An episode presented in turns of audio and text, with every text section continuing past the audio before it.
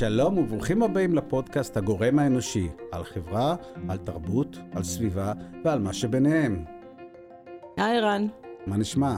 בסדר, אתה יודע, אנחנו הולכים uh, לדבר בפודקאסט הזה על חיות. חיות? בעלי חיים, או, בעלי אוקיי. חיים. ונזכרתי במשפט שאוהבים להגיד, מותר האדם מן הבהמה. נכון, מכיר את המשפט הזה. אוקיי, אז uh, זה משפט שאומרים בדרך כלל או להגיד, כן, זה בסדר, מותר לנו, כי אפילו כתוב בתנ"ך שמו- שאנחנו יותר מהבהמה. אני מזלזל בבעלי חיים קצת, כן, לא? אנחנו יותר. אנחנו אנחנו. יותר. כן, או שרוצים להראות כמה התנ"ך, חלקים מהתנ"ך הם היו לא מתקדמים, בוא נגיד ככה, בתפיסה שלהם. אז בגלל הפרק הזה הלכתי לבדוק, נו, ואתה יודע מה מסתבר? מה? שבכלל בתנ"ך, בקהלת, אם מישהו רוצה לבדוק, קהלת ג' פסוק י"ט, כתוב מותר האדם מן הבהמה עין, או, שזה מאוד מאוד שימח אותי לראות. וואו, שזה- העין הושמט בעריכה, את העין- אומרת. שזה לא ייאמן, כי זה לגמרי... הפוך. המשמעות היא בדיוק הפוכה.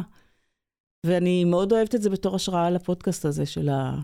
שאנחנו נהדר, עושים אז עכשיו על בעלי בחצי חיים. שעה הקרובה אנחנו נדבר על הקשר בין אה, אה, בני אדם והיחס בין בני אדם לבעלי חיים שחיים איתנו על פני האדמה, נכון? נכון. הם חולקים איתנו את האדמה הזאת, ואנחנו אה, מזלזלים בהם. ואפילו אם יש לנו זכות לאכול אותם, לא יודעת, שאלה או טובה. לעשות בהם שימושים אחרים, שאלה טובה, צריך אה, לחשוב, לדבר על זה. בקשר לסביבה ונזקים וכל הדברים האלה, גם נכון. יחד. נכון. בסדר, כאן באולפן, ערן בן ימיני. וחגית גרובגלס. כאמור, השאלה הזאת על הקשר בין המין האנושי ובעלי חיים מלווה אותנו כבר אלפי שנים. היחס שלנו משתנה לאורך ההיסטוריה, ועל זה בדיוק נדבר עם אורן בן יוסף, סופר ופעיל למען בעלי חיים. שלום אורן. שלום, אורן. אהלן, ותודה על האירוח. תודה על? שאתה מתארח. אורן, אה, שאלה לי אליך, אתה, אתה, אתה כותב, כתבת כבר שלושה ספרים עד כמה שידוע לי. נכון. אה, אתה מדבר הרבה על, ה, על, ה, על התפיסות המקובלות אה, לגבי ההבדל בינינו לבין בעלי חיים. אתה יכול קצת לפרט? כן, בוא ננסה לעשות את זה. חלוקה של כלל היצורים הביולוגיים אה, על פני כדור הארץ הוא אה, מחולק לשתי קבוצות, אם, נסתכל על זה באופן אה, היסטורי, כלומר זה גם, הקבוצה הראשונה היא בני אדם, והקבוצה השנייה היא כל מה שלא בני אדם. המונח הזה שאנחנו משתמשים בו בעלי חיים, לדוגמה, אוקיי? מה, מה, זאת, מה זאת אומרת? אנחנו יכולים להסתכל אומרים את זה פיטר סינגר בנפרד ממנו דרידה. אה, זה מונח שהרי דורס בתוכו את כל מי שלא אנושי, לא משנה אם הוא, אה, אתה יודע, תולעת של שול או, או לוויתן כחול, הם שניהם בעלי חיים פשוט. הקיום שלהם בפני עצמם הוא פחות משנה. הוא משנה לנו יותר כאשר אנחנו בוחנים מה אפשר לעשות עם אותם בעלי חיים, אבל, אבל החלוקה הזאת בעצם, מתוך השאלה גם מיהו האדם, אנחנו מנסים לחשוב מיהו, מיהו האדם, עוד מפילוסופים של יוון אה, ניסו לעשות את זה, זה בעצם, זה מין הפרדה כזו אה, של אה, לחשוב בעצם למה האדם נפרד משאר היצורים. אז כמובן שיש מקומות שונים שבהם האדם באמת נפרד מכל יצור לא אנושי אחר, אבל אנחנו צריכים לראות איך לפי, לאורך ההיסטוריה, גם גם בדת היהודית, אבל גם בפילוסופיה יוונית, אנחנו יכולים לראות איך בעצם החלוקה הזו משרתת מטרה מסוימת. החלוקה הזאת משרתת היא בעצם ניצול של יצורים לא אנושיים לטובתו של בני, לטובתם של בני אדם. את הדוגמה הכי טובה אנחנו יכולים לראות לדוג... אצל אריסטו, אוקיי? ביוון העתיקה, אריסטו כותב um, בספר פוליטיקה, אם אני לא טועה, על בעצם החלוקה שבטבע, מה קורה בטבע, כלומר יש את הצמחים בתחתית הפירמידה שאריסטו אה, מקים לנו, אה, הצמחים נועדו לשרת את בעלי החיים, ו- אה, שנמצאים בשלב אחד מעל הצמחים, ואז מעל בעלי החיים נמצא המין האנושי, המין היחידי שחושב מבחינת אריסטו, הוא רואה את זה לפי זה שאנחנו מדברים, ואז אומר, אוקיי, לא, לא, זה לא, לא נעצרת פה החלוקה, אלא בעצם נאמר שם שבעלי החיים נועדו לשרת את בני המין האנושי. כמו שאנחנו יודעים מסיפור בראשית שלנו, אה, לא שונה בהרבה. אז בעצם אנחנו יכולים לראות שאנחנו עוד משחר ההיסטוריה, אנחנו ככה מסתכלים סביבנו ואומרים, כל הדבר הזה שנמצא פה סביבנו שייך לנו, ובעצם אנחנו יכולים לחשוב עכשיו איך אנחנו מנצלים אותו. בעצם, או... בעצם החלוקה הזאת היא לא רק, אה, היא גם היום, רוב האנשים אה, מחזיקים בהיררכיה נכון, כזאת. נכון, אנחנו מסתכלים על העולם, אומרים, אוקיי, מה אפשר לעשות עם המשאבים האלו, אוקיי, מדובר במשאבים, או בדברים שבעצם אנחנו יכולים לא להסתכל עליהם כדבר שקיים מסביבנו, אלא, אלא איך הדבר הזה משרת אותנו. נכון. אם נלך שנים רבות קדימה בזמן, מאריסטו נגיע נגיד דקארט, שבטקסט מאוד חשוב שלו, מאמר על המתודה, הוא גם כן פונה לכתוב על בעלי החיים, הלא אנושיים, ושם הוא אומר משהו פשוט, בתקופה של דקארט אין לנו רובוטים, אבל יש אוטומטים. אז הוא אומר לנו שאנחנו יכולים לדמיין עכשיו אוטומט שיהיה כל כך, בפעילות, מתנהג כל כך דומה לבעל חיים מסוים, עד שלא נוכל להבדיל בין האוטומט לבין בעל החיים. ומאחר ואנחנו יכולים לדמיין דבר כזה, אפשר להניח שבעלי החיים הם אוטומטיים, הם אוטומטיים של הטבע. זאת אומרת, הוא לקח את אריסטו עוד כמה צעדים קדימה? הלך וכן, פתח חזית חדשה בכלל, ואומר כן. לא, לא רק שבעלי חיים נועדו לשרת את בני אדם, הם בכלל לא אותה קטגוריה של, של, של, של חיים, זה כמו אפס ואחד, זה לא איזה מין משהו, הם פחות מאיתנו, חושבים פחות מאיתנו, זה משהו כזה, הם לא חושבים, הם לא מרגישים, הם לא שום דבר. שזה מאוד מזעזע. מעין מכונות כן, משוכללות, מכונות משוכללות. בדיוק, מכונות, מכונות של הטבע, והם אמרו במפורש, אני לא זוכר אם זה דקארט או התלמיד שלו מלברנש, שניהם היו עושים, מבצעים ניסויים בבעלי חיים, כמובן בלי הרדמה, שכמו שעכשיו כבעל חיים, הכלב במקרה שלהם, צורח מכאבים, זה קצת כמו שניקח שעון קוקייה ואני אזרוק אותו על הרצפה וקפיצים יעופו החוצה. כלומר זה מין פעילות, פעולה שהאוטומט הזה מבצע כש, כשפוגעים בו, אבל זה לא באמת שהוא צועק מכאבים כמו שאנחנו נצעק מכאבים אם חלילה יפגעו בנו. זה פשוט מזעזע ובלתי נתפס. Uh, כן, ואז נשאלת באמת השאלה uh, ש, שצריך לשאול אותה, האם אנחנו באמת, אנחנו, כן, אותם אנשים שמנסים uh, לחשוב על בעלי החיים במונחים כאלו של הפרדה ושל חוסר חשיבות, אה, לעומת המין האנושי, האם, האם אנחנו עושים את זה אה, במטרה להבין את העולם או במטרה להסביר למה זה בסדר לפגוע באותם אה, יצורים חיים. להשקיט את ייסורי המצפון. כן, כלומר, נכון, אנחנו פוגעים בבעלי חיים, אבל תראו, זה לא כזה נורא בגלל שהם נועדו לשרת אותנו, בגלל שהם לא באמת מרגישים. אורן, יש לזה אבל קשר, אורן, יש לזה קשר לרמת ההזדהות? תראה, אה, אני כמעט בטוח שכן, כלומר אה, גם אה, זאת הסיבה שמחלקים נגיד בניסוי בבעלי חיים חלוקה שהיא פשוט שרירותית, היא שרירותית מבחינת בעלי החיים, היא לא שרירותית מבחינתנו, לבעלי חיים גבוהים ובעלי חיים נמוכים. כלומר, קוף זה בעל חיים גבוה, עכבר וחולדה הם בעלי חיים נמוכים, למרות שעכבר וחולדה הם יצורים מאוד מאוד חכמים ורגישים, פשוט אנחנו, מה שההבדל ביניהם האמיתי הוא זה שאנחנו לא, לא ממש מזדהים איתם, וניסוי בקוף יזעזע אותנו הרבה יותר מניסוי בעכבר. אז זאת, זאת אה, עמדה מאוד מאוד בעייתית בעיניי, כלומר אנחנו הרבה פעמים אומרים לעצמנו, כן אנחנו פוגעים בבעלי חיים בגלל שהם לא, לא קרובים אלינו אה, ביולוגית או משהו כזה, וזה לא, לא רק ביולוגית זה גם תרבותית, כי נגיד כלבים הרבה יותר כואב לנו לראות אותם סובלים מאשר פרות ותרנגולות.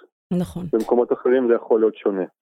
יש לך איזה... אז, אה, המצב כן. היום, אני חושבת, עדיין אולי קצת יותר טוב ממה שהיה לפני מאה שנה, אה, אבל יש לך איזה חזון לעתיד? כאילו, איך היית... אני רוצה גם להוסיף לזה, אני, אורן, אני גם, אני גם במאמר של אה, אלדו ליאופלד, תורת מוסר האדמה, הוא אומר שהחברה האנושית היא כן הולכת לכיוון שהוא טוב יותר, אם, והיא מרחיבה את מעגלי המוסר שלנו. זאת אומרת, כמו שאתה אומר, בעבר לא הכלנו במעגלי המוסר שחורים, נשים, אה, ועם השנים הרחבנו את מעגלי המוסר וכללנו גם את השחורים והנשים, ועם הזמן אנחנו נכלול גם את הבעלי חיים, וגם הוא רואה עתיד שנכליל גם את המערכות הטבעיות, תומכות החיים שלנו.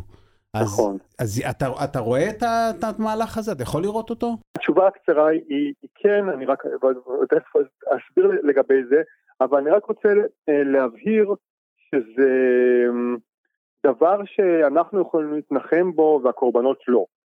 עם זאת, נכון, בוודאי שיש שיפור.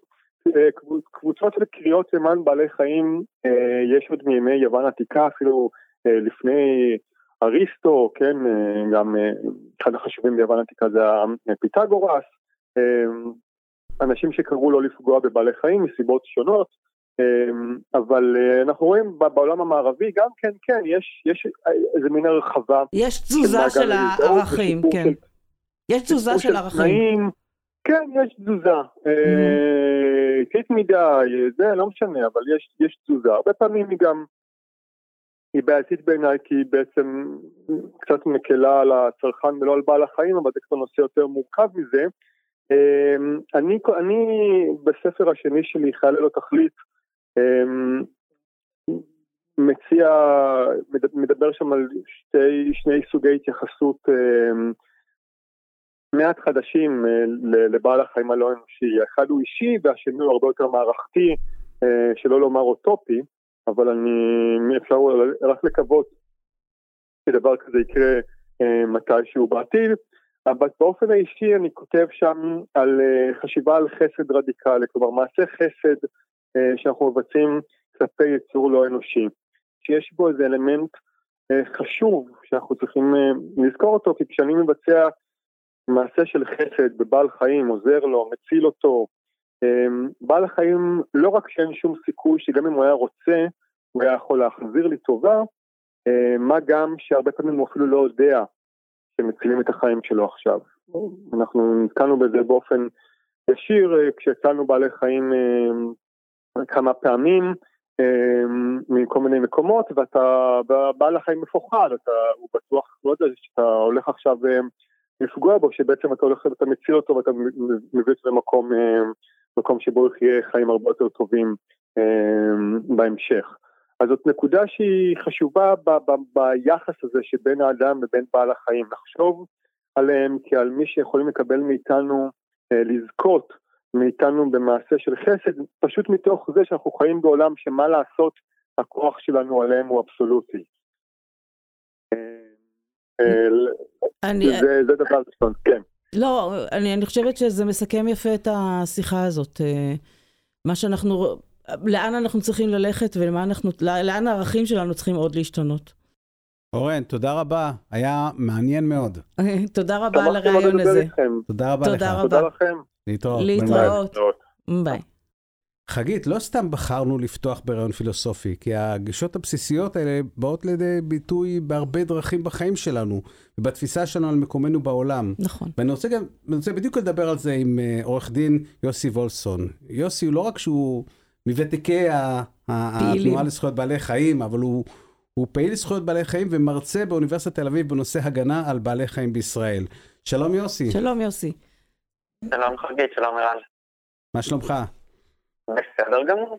טוב, אתה חייב להסביר לנו את הקשר בין uh, זכויות בעלי חיים והגנה על הסביבה. כן. אז uh, אני לא אדבר ברמה פילוסופית מאוד, אני אדבר ברמה המאוד... Uh, ברמה מעשית. ה... של החירום שאנחנו נמצאים בו עכשיו. כן. Uh, בתוך העולם הזה של חירום אקלימי וחירום סביבתי, בעצם uh, אחד המושגים שיש הוא, מונח של uh, צדק אקלימי או צדק סביבתי. ובדרך כלל כשמשתמשים בו מדברים על אותן אוכלוסיות בעולם של בני אדם שלא אחראיות או שאחראיות יחסית פחות למשבר עצמו, מעורבות פחות בגרימת המשבר, אבל סובלות ממנו יותר מאחרים וגם אין להם כלים להתמודד איתו. אבל בואו נסתכל בזה בצורה קצת פחות אנתרופוצנטרית, ונסתכל בכל בעלי החיים, חיות הבר, גם ביבשה וגם בים, שבוודאי לא גרמו למשבר הזה שנגרם על ידי בני אדם, ושאין להם שום דרך להתגונן מהשרפות, מהשיטפונות, מהבצורות, מההתחממות של המים שהם חיים בתוכן, והם בעצם הקורבן מספר אחד של המשבר. זה חיבור אחד מאוד מאוד משמעותי. כשאנחנו באים ומגינים על הסביבה, אנחנו קודם כל מגינים על בעלי חיים, ואנחנו מחויבים קודם כל להגן על בעלי חיים ולוותר על האורחות חיים ההרסניים שלנו מתוך הגישה הזאת של צדק. בעלי חיות הבר סובלות גם מאוד מצמצום שטחי מחיה. זה לא רק נכון. הזיהום והטמפרטורה והשינוי התנאים. זאת אומרת, גם להרס בתי הגידול שלהם. הרס בתי כן, הגידול. כן, כן. כן, כן, בעצם mm. אנחנו כובשים ומשמידים את uh, המקומות שהם חיים בהם. Uh, ורק uh, השבוע אנחנו נתקלנו בשיח הזה של uh, הרס שטחים פתוחים uh, uh, לטובת בנייה, uh, uh, הרחבה של uh, בנייה עירונית בנושא רכס לבן, והשיח היה שיח שמדבר על צמצום ההשמדה של שטחים פתוחים. אני רק, רוצה, ש... אני רק רוצה לחבר את שאר האנשים, סליחה, רכס לבן מדובר ברכס באזור הרי ירושלים, נכון? כן, כן. זה, שרוצים זה, לבנות שם. רכס מיוער אה, אה, ממערב לירושלים על גבול השטח העירוני של ירושלים. אה, יש שם תוכניות בנייה, יש שם ויכוח בין תוכניות בנייה גדולות יותר וקטנות יותר, שבעצם הוויכוח, השאלה צריכה לא להיות איך אנחנו מצמצמים את ההרס של שטחים פתוחים, אלא להפך, איך אנחנו עושים מה שנקרא rewilding, הפרעה או פירוק, איך אנחנו לוקחים שטחים שכבר פגענו בהם, משקמים אותם ומאפשרים איזשהו מקום על כדור הארץ גם לחיות הבר. Mm. אמ, נכון. זה פן אחד אה, של הסיפור. הפן השני הוא אה, מהכיוון ההפוך, אה, אנשי סביבה שהם מתעוררים בסיוט בלילה זה מתמונות של בולדוזרים ושל מפעלים מזהמים, אז אנשי בעלי חיים כשהם מתעוררים בסיוט בלילה זה מתרנגולות וחזירים כלואים בכלובים צרים במבנים סגורים. אה, וכמובן שגם זה קשור לסביבה, כי תעשיית המזון מן החי היא אחד הגורמים אה, הגדולים, הגורם השני אחרי אה, תעשיית האנרגיה למשבר האקלים, וגם להמון מפגעים. אתה אומר, אתה אומר ש, שזה אותו חלום, החלומות של שניהם. כן, 아, כן, זה, אותו, זה, זה אותו חלום, רק, אותו, אותו סיוט, רק ממקומות אחרים, כן, מזוויות כן. אחרות. כן. אמ, ולא רק זה, אלא אם אני, כאילו, עם, עם, עם השאיפה של אה, אה, אה, כלים לשחרור בעלי חיים זה, זה לסגור את המוסדות המחרידים האלה של תעשיות המזון מן החי. אמ, והכלי המרכזי זה מעבר לתזונה שהיא יותר מבוססת על הצומח, הרי הכלי הזה הוא גם הכלי שלנו למאבק במשבר האקלים. זה אפילו כלי במיוחד אטרקטיבי כי הוא בניגוד נניח להחלפת כל אה, תחנות הכוח אה, שמבוססות על דלקים אה, מאובנים, בפאנלים סולאריים וכולי, לשנות התנהגות, לאכול פחות בשר ולאכול יותר מזון מהצומח לא דורש שינוי של תשתיות, לא לוקח הרבה מאוד זמן, זה רק עניין של מדיניות ציבורית ושינוי התנהגות. וההחצנות ההחצנות של הסיפור הזה הן רק חיוביות. אם, אם אתה בונה תשתית אנרגטית חדשה, תחבורתית חדשה וכולי, תמיד יש בזה איזה שהן עלויות חיצוניות בעייתיות. פה בעצם אתה אה, משפר את הבריאות של אנשים, אה, משפר את ביטחון המזון של אנשים, במיוחד בישראל, אנחנו רואים את זה עכשיו עם המלחמה האיומה באוקראינה, שהבניקה את אה, מחירי הגרעינים, ו-40% מהגרעינים שישראל מייבאת זה בשביל אה, להאכיל אה, בעלי חיים, במיוחד תרנגולות, כן, אנחנו בכלל ישראל אה, במקום המאוד לא סימפטי של מספר אחת בעולם בצריכת בשר עוף לנפש. ברגע שאנחנו עוברים לתלונה שהיא יותר מבוססת על הצומח, על קטניות שאנחנו יכולים לגדל פה, אנחנו פחות חושפים לתנודות האלה בשוק העולמי. אז אנחנו גם נאבקים במשבר האקלים, גם מקבלים בריאות טובה יותר, גם מקבלים אוכל יותר זול, אה, פחות יקר. אה, שוב, אם אנחנו עוברים לדגנים ולקטניות, שזו התזונה האולטימטיבית של האזור, התזונה שחיו ממנה פה רק לפני 50 או 100 שנה, אה, אנחנו גם מורידים את יוקר המחיה בתוך זה ועונים על צרכים תרבותיים וחברתיים של האנשים שחיים פה. אתה עורך דין, אז אני רוצה לשאול אותך באמת ב, בעיניים של, של משפטן, השינוי חקיקתי או שינוי המעמד של בעלי החיים יכול לשנות את המצב? לתת להם אה, ישות משפטית, מה שנקרא, לבעלי החיים? תראו, יש הרבה מגמות ושינויים שאפשר לעשות בתחום הזה. אחד הכלים שמשתמשים בזה זה בעצם להגדיר את בעלי החיים באופן פורמלי אה, כאישיות משפטית. זה נעשה במסביר בכמה מקומות בעולם שכבר אה, אמרו את זה. אה, בישראל לא אמרו במפורש שבעלי חיים הם אישיות משפטית, אבל למשל לארגונים להגנת בעלי חיים יש אפשרות היום לגשת לבתי משפט ולהוציא צווים אה, כדי לאכוף את החוק אה, אה, לצורך הגנה על בעלי חיים. בעצם במובן מסוים, וגם בתי המשפט אמרו את זה, נתנו לאינטרסים של בעלי החיים מעמד בבתי המשפט. Mm-hmm. זה כלי שהוא יכול להיות מאוד עוצמתי. עכשיו ראינו בהקשר סביבתי באקוודור, שהוראה בחוקה שהעניקה אה, זכויות לטבע, אה, גם הורשה על ידי בית המשפט כדי לעצור איזושהי תוכנית הרסנית. זה מה שחשבתי, להשתמש בבית המשפט ככלי נוסף אה, לחזק את המעמד של בעלי חיים, לפתור אותם קצת מהצרות שנופלות עליהם מאיתנו. כן, אבל צריך לזכור גם את ה... איפה המשפט עומד. המשפט הוא ראי שלך, הוא לפעמים מניע את החברה והוא מונע על ידי החברה. אנחנו רואים את המגמות האלה בחברה, ורואים גם בבתי המשפט, לא רק בארץ, גם בעולם, באמת מגמה של הגדלה של ההגנה על בעלי חיים. כן. אבל אה, זה לא שבית משפט באיזה אה, מקל קסם יכול לשנות את ברור. אה, המוסדות החברתיים. אנחנו צריכים להיאבק גם בבתי משפט וגם ברור. במקומות אחרים כדי לשנות את ההתנהלות שלנו. ברור. יוסי, תודה רבה לך, היה רעיון מעניין מאוד, ונשמח לשוחח איתך שוב. כן, בכל מיני נושאים. תודה לכם.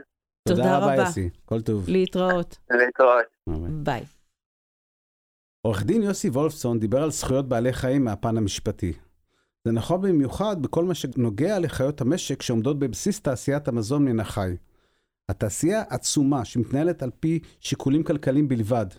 נדבר עכשיו עם שירה הרצנו, הדוברת של עמותת אנימלס. שלום שירה. היי שירה. היי רן, היי חגית. מה שלומך? שלומי טוב, שלומי טוב. אה, יש המון סיבות אה, להיות גם אופטימיים, גם מהמקום של בעלי החיים. או, זה שינוי מרענן, לא השיחות הקודמות. כן. Uh, בואי, אבל כן נדבר קצת ככה על משהו שהוא פחות, uh, נתחיל ממקום שהוא קצת מדאיג, uh, שבעצם התעשייה הזאת של משק החי היא, היא גורם והיא תורמת למשבר האקלים. את רוצה ככה כן, להרחיב על זה? כן, לפרט קצת, לספר לנו קצת על הנזקים. תעשיית החי היא אחד הגורמים הכי משמעותיים שיש uh, במשבר האקלים, ללא ספק, uh, תרומה לפליטות של גזים, אה, מדברים על אה, גזי חממה בין הערכות השמרניות, אומרת 18 אחוז, יש גם הערכות שלוקחות בחשבון אה, עוד ועוד אלמנטים, עוברים אפילו 50 אחוז. אנחנו יודעים שזה לא רק, כולם מתעסקים בפחמן, מדברים פה גם על מתאן, שהיא ללא ספק התעשייה הכי בעייתית בהקשר הזה, שהוא גז יותר בעייתי. אנחנו מדברות על זיהום, זיהום של אדמות, זיהום של מים, זיהום של, אה, של אוויר גם. אה, אנחנו מדברות על בזבוז משאבים מאוד מאוד משמעותי. בעצם בתעשיית הבשר יש בזבוז משאבים אינהרנטי. זאת אומרת, בצורה הכי פשטנית, לחשוב על זה בלי כל המספרים, במקום לקחת אדמות, לגדל צמחים, ושבני אדם יאכלו אותם, אנחנו לוקחים אדמות, מגדלים עליהם המון המון המון צמחים ובעלי חיים כדי לפטם את בעלי החיים בצמחים שהיינו יכולים לאכול באופן ישיר, כל המים כמובן שצריך בשביל הצמחייה הזאת, בשביל בעלי החיים. בזבוז משאבים כל כך משמעותי שכשאנחנו אה, מבחינה מספרית, למעלה מ-80% מהאדמות, אה, האדמות החקלאיות מנוצלות לתעשיית החי, מספקות פחות מ-20% מהקלוריות שנצרכות. זאת אומרת שיש קודם כל נזק ראשוני מאוד גדול, שוב, בצמצום שטחי מחיה וצמצום טבע פראי. בעצם טבע חופשי. גזי חממה כמובן. כן. גזי חממה, שדיברה על זה ו... שהמתאן, המתאן הוא יחס אחד ל-180 לעומת אה, כן. פחמן. אה, מבחינת... אין מקום שבו תעשיית החי לא, לא משאירה את הנזקים שלה. כל, כל דבר, מש, כל, מש, כל אה, בעיה אקלימית שיש, תעשיית החי שם.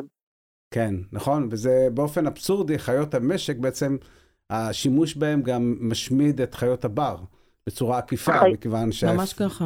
מכיוון שהם גורמים לאפקט החממה, ואפקט החממה פוגע בחיות הבר. וגם מצמצם את השטחים של חיות הבר. מאוד מאוד נכון, מעניין. נכון, החיות, אני, אני רק אגיד, אני לא אוהבת את המונח חיות נשק, זה, זה mm. כאילו מניח שזה המקום שלהם. כן. כמו שיש כן. חיות בית, יש חיות נשק. חיות שמנוצלות בתעשיית, במשקים המתועשים. זה פשוט יותר קצר אה. להגיד חיות משק. אני לא אוהבת את הביטוי הזה, כי זה ישר מצייר לי איזושהי חווה אידיאלית עם אה, סוסים ותרנגולות אה, מסתובבים שם חופשי ופרות, אז... כמו בספרי הילדים. בספרי, כן, אז בגלל זה אני כן. פחות אוהבת את כן, הביטוי הזה. פנטזיה שהמון אנשים היו רוצים שהיא תתקיים. נכון. ברור שזה לא, ברור שזה לא דבר ריאלי. ברגע שאנחנו אה, הפכנו את זה לתעשייה, ברגע שיש את המפלצת הזאת אה, של תעשיית החי, של פשוט פס יצוג, שבו בעלי החיים הם חומר גלם וזהו, אין, אין, אה, הפנטזיה הזאת היא כן. מזמן כבר לא קיימת. אתם באנימלס אה, בעצם אה, כבר המון המון שנים פועלים בתחום. כן. אה, אני חושב שאתם הארגון הוותיק ביותר, לדעתי, אם אני, יכול להיות שאני טועה אה, בנושא, וגם הגדול ביותר. אה, מה, את יכולה קצת להרחיב על דברים שאתם עושים בנושא? אנחנו פועלים בעצם בכמה אפיקים. גם בשינוי מדיניות, מאבקים שיש עליהם איזושהי הסכמה ציבורית. אחד ההצלחות הכי מוכרות שלנו היא ההפסקה של פיטום האווזים. בעצם פשוט נסגרה פה תעשייה, ישראל הייתה אחת מיצואניות כבד האווז הכי גדולות בעולם, והצלחנו במאבק משפטי וציבורי שקיבל תמיכה רחבה מאוד לסגור את התעשייה הזאת. הצלחה חשובה התפחות... מאוד. מאוד. מאוד משמעותית, כן.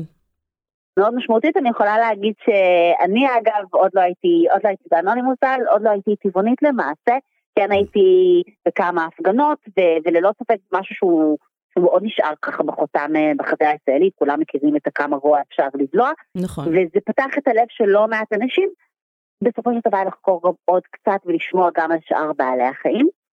אה, הצלחה חדשה יותר מהשנים האחרונות היא גם ההפסקה של הסחר בפרוות בתעשיית האופנה. אה, בעצם, בעצם תקנות שחתמה עליהן גילה גמליאל כשהייתה השרה להגנת הסביבה. אה, וזה גם היה צעד מאוד מאוד משמעותי, אמנם תעשייה לא ענקית בישראל, אבל עדיין בשביל כל אה, מעיל שבו מנוצלים בין עשרות למאות אה, בעלי חיים בתעשייה שאני לא אתאר כרגע, לא, כדי לשמחתנו זה לא קורה, כן. אבל זה פשוט תעשייה מאוד זה, זה נגמר, ואנחנו יודעים שגם זה איזשהו אה, הנחה שגם בשאר העולם, כן. אנחנו יודעות שברגע שמדינה אחת עושה משהו זה משפיע, הצלחה מאוד אה, משמחת. יש הצלחה של הקרקסים גם למיטב זיכרוני. סליחה? הקרקסים, איסור... אה, נכון, איסור אה, ניצול של חיות בר בקרקסים, גם כן. מאבק אה, שאנימלס הובילה. על מה, על מה אתם עובדים עכשיו? על איזה מאבק? יש שני מאבקים מאוד מרכזיים היום, המאבק להפסקת הכלייה של תרנגולות בכלובים בתעשיית הביצים, מאבק שאנימלס מובילה מזה למעלה מעשור בעצם משרד החקלאות ניסה לקדם איזושהי רפורמה בתעשייה, שתכננו לבנות מחדש המון מהלולים בישראל, במימון ממשלתי והתכוונו לאפשר בנייה של כלובים, אה, ואיך שאני על זה ראתה את זה, אה, נפתח מאבק ציבורי, מאבק משפטי, הגענו גם לבג"ץ, שבעצם אה, בלם את המהלך הזה. והיום אנחנו במצב שונה לחלוטין, אנחנו במצב שבו בפברואר השנה, 22, שר החקלאות, משרד החקלאות, פרסמו לטיוטה, טיוטת תקנות להערות הציבור, שבהן אומרים איסור הדרגתי על לולי כלובים, אנחנו עוד מברכות על כך כמובן, אה, פועלות כדי שתקופת המעבר תהיה כמה שיותר קצרה, וכמובן שהתקנות יתקנו. אה, אני מאוד מקווה שעד אה, שהפודקאסט ישודר, כבר תוכלו לעשות איזה כוכבית, דרך אגב, התקנות עברו, ניצחון. כן. אז זה מאבק ש...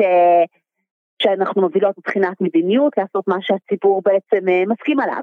זאת אומרת, 89% מהישראלים תומכים בהוצאה מחוץ לחוק של לולי הכלובים, לולים שלא מאפשרים לתרנגולת בקושי לזוז, בטח לא להתהלך, הרגליים העדינות שלה נפצעות מ...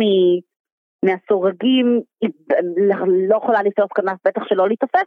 שוב, לולים ללא כלובים זה לולים תעשייתיים, כן? אנחנו עדיין בתעשייה הזאת, אין פה איזשהו גן עדן לתרנגולות, לפחות זה לא אותו גיהנום, לפחות יכולה להיות קצת תרנגולת, קצת להתהלך, לנקר בקרקע, משהו שחשוב לה, אה, לפרוס כבשיים, אפילו קצת קצת להתאופס, זו ציפור, והיא יכולה לעשות משהו ממה שטבעי לה, אה, ועל זה שתהיה הסכמה, כמובן שגם בהקשר הזה, גם במאבקים אחרים, אינדיבידואלים, אנחנו ממשיכים לעודד אותם לעשות מה זה... שהם יכולים לדעת בלחץ. זה מאוד מאוד אנחנו... משמח, הנתון הזה של 89% מה... מהאזרחים בישראל בעד זה.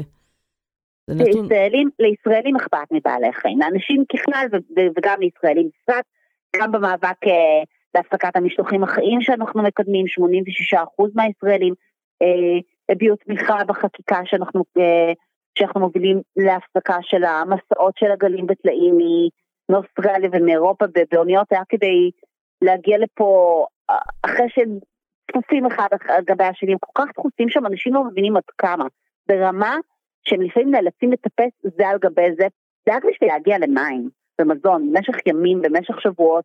איפה, איפה המאבק הזה עומד אה, בהפסקת משלוחים החיים? ב-2018 הצעת החוק אה, שאנחנו מקדמים אה, עברה קריאה טרומית בהתנגדויות אחרי שהיא קיבלה את התמיכה של הממשלה.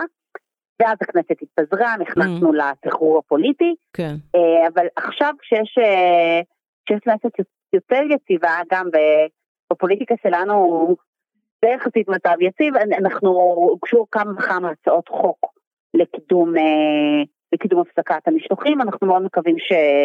שזה יזוז בקרוב, כבר, כן. שזה כבר יזוז במושב הבא, כי התעשייה הזאת, כל עוד היא יכולה, היא פשוט משתוללת. ב-2021 ראינו גם זינוק אדיר, מעל 800 אלף בעלי חיים הובלו במסעות האלה. משהו שהוא לא פרופורציוני לשנים שקדמו, פשוט כל עוד הם חולים הם השתוללו. ברור, אין ספק שצריך אה, לנקוט בכל האמצעים כדי להפסיק את ה... הזוועות האלה. אני חושב שאבל אה, אחד הדברים החשובים זה באמת להשתמש ב... באותה המודעות שאמרת שיש לישראלים, ולהפוך את זה גם לאיזשהו שינוי תזונתי, אה, וזה משהו שאני מבין שגם את זה אתם עושים. נכון, בעצם אנחנו פועלים בכמה מישורים. אנחנו פועלים בשינוי מדיניות כדי uh, לשנות מה שיש עליו הסכמה. מה שאפשר לאסור בחוק, מה ש... יש באמת הסכמה, גם אנחנו רואים את זה, גם, uh, גם בכנסת, מימין ומשמאל, באמת המון דברים אוהבים להגיד שאין ימין ושמאל, בתחום של בעלי חיים זה מאוד בולט, יש תמיכה גורפת ממש מכל סיעות הבית לנושאים שלנו. אה, חוץ מזה אנחנו פועלים להעלאת מודעות, אם זה בתחקירים שלנו, עוד אה, לפני עשר שנים התחקירים שלנו התחילו להגיע למהדורות המרכזיות, לפריים טיים, ומאז הם, הם לא מפסיקים, זה היה אדום אדום, זה זוגלובק, זה, זה בית מטחיים חיפה, זה דבח, אנחנו מאוד מקפידים לחשוף את יש, כל מה שנעשה. יש שורה של הצלחות, זה חשוב מאוד. נכון, אז גם בכלי תקשורת, גם בסושיאל, גם ברחוב, בפעילות שטח. אנחנו עושים המון כדי, גם בחינוך אגב, אנחנו עושים הכל כדי שאנשים ידעו את הלמה. כן. וחוץ מזה אנחנו גם נותנים את האיך, ומזה שבע שנים אנחנו מפעילים את אה, פרויקט את גז 22, שמזמין אנשים בעצם להתנסות, להתנסות בטבעונות למשך 22 ימים, ובדרך כלל אנשים מגלים כמה שזה הרבה יותר קל ממה שהם חשבו, כל מי שעושה את האתגר בסופו של דבר אנשים נשארים, אם לא טבעונים אז צמחונים או מפחיתנים. לאנשים באמת אכפת מבעלי חיים ופשוט יש את, ה, את הפער הזה בין, בין מה שאנחנו מרגישים לבין מה שקורה על הצלחות של כולם. נכון. טוב, שירה, נכון. את הצלחת במשימה, וסיימנו באמירות מאוד מאוד אופטימיות. כן, סיימנו בנימה אופטימית. אז אנחנו רוצים להודות לך באמת, גם על המידע וגם על הסיום המעודד. כן. תודה, תודה רבה לכם. תודה, תודה שירה. רבה, שירה. להתראות. תודה. ביי. ביי.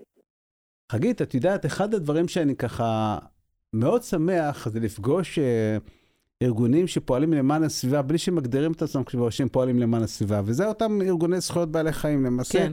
היום אני חושב שהפעילות שלהם בתחום של זכויות בעלי חיים מבורכת, אבל היא אפילו נותנת עוד יותר בתחום הסביבתי, כי ההשפעה נכון. הסביבתית היא מאוד משמעותית. נכון. ו...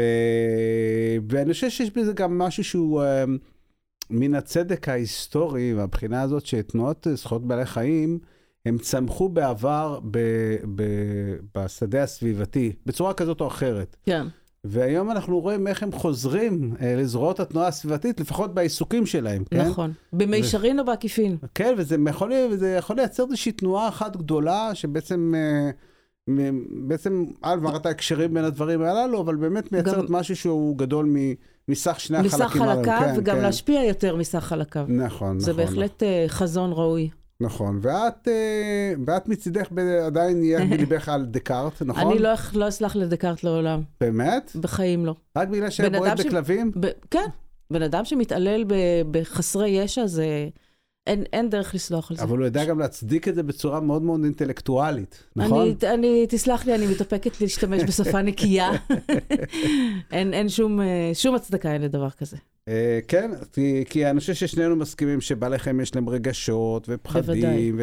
וכאב, וכל הדברים האלה, והם מתקשרים, רמת תקשורת. גם כל פעם יש כותרות חדשות, וואו, מדענים גילו שלכלבים אה, מרגישים כאב, כאילו, תגלית... אבל את יודעת, אני חושב שבאמת, אני חוזר אחרונית לאלדו לאופלד, שהוא באמת, הוא היה פעל בשנות ה-60, ואני חושב שהוא הקדים את עצמו בכך שהוא דיבר על כך של הרחבת מעלה המוסר. נכון. היא צריכה להתרחב גם לבעלי חיים, והוא לא יותר רדיקלי אפילו מפיטר סינגר ואחרים. הוא אמר שהיא צריכה להתרחב גם למערכות תומכות החיים. לגמרי. שגם ה- לגמרי. הנערות והערים הם גם חלק מהתפיסות נכון. המוסריות שלנו. לגמרי. וזה משהו שבאמת, אני חושב שאנחנו כתנועה סביבתית צריכה אה, אה, להדהד את זה יותר. נכון, אני מסכימה איתך. טוב, אז עד כאן להפעם. דברו איתנו בעמוד הפייסבוק של חיים וסביבה. ניתן לשמוע את כל הפרקים של הגורם האנושי באתר חיים וסביבה ובפלטפורמות הפודקאסטים המובילות. תודה על ההאזנה ולהתראות. להתראות. thank you